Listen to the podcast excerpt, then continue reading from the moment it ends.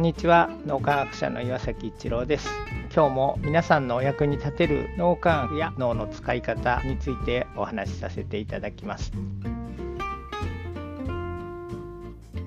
素直さっていうのが脳にいい影響を与えるっていうのはなかなか知られていないところなんですが、実はその素直さっていうの、特にリーダーですね、リーダーの素直さっていうのはチームパフォーマンスに影響を与えるということが分かってきています。ということで、ちょっと素直さについてお話ししようと思います。素直っていうのを考えた場合に、これやれ、はいってやるのが、それも一つの素直なのかもしれないですけど、僕はいろいろな先生について研究してきたんですけど、大学院の時の先生は素直でもあり、すごく信念を貫き通すというか、その時はもう何があっても折れないというか、そういう人ですよね。その人を素直と呼ぶかどうかは分かんないんですけども、一つ自分自身が素直になれてる時ってどういう時かなっていうのをいろいろ思い返してみると、大義が腑に落ちてるというか、覚悟ができてるとか、納得してやってるっていう時には、これやりなさいって言われると素直にはいっていうふうにやる、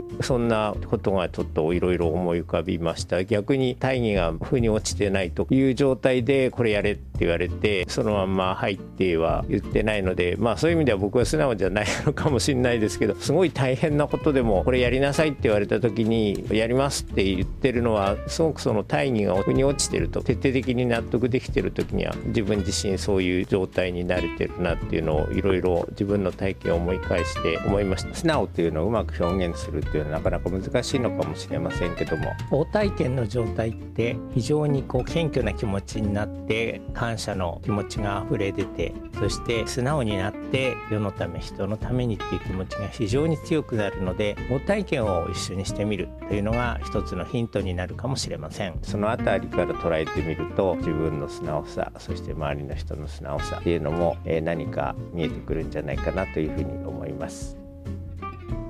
今日も何かのヒントになると嬉しく思います。ありがとうございました。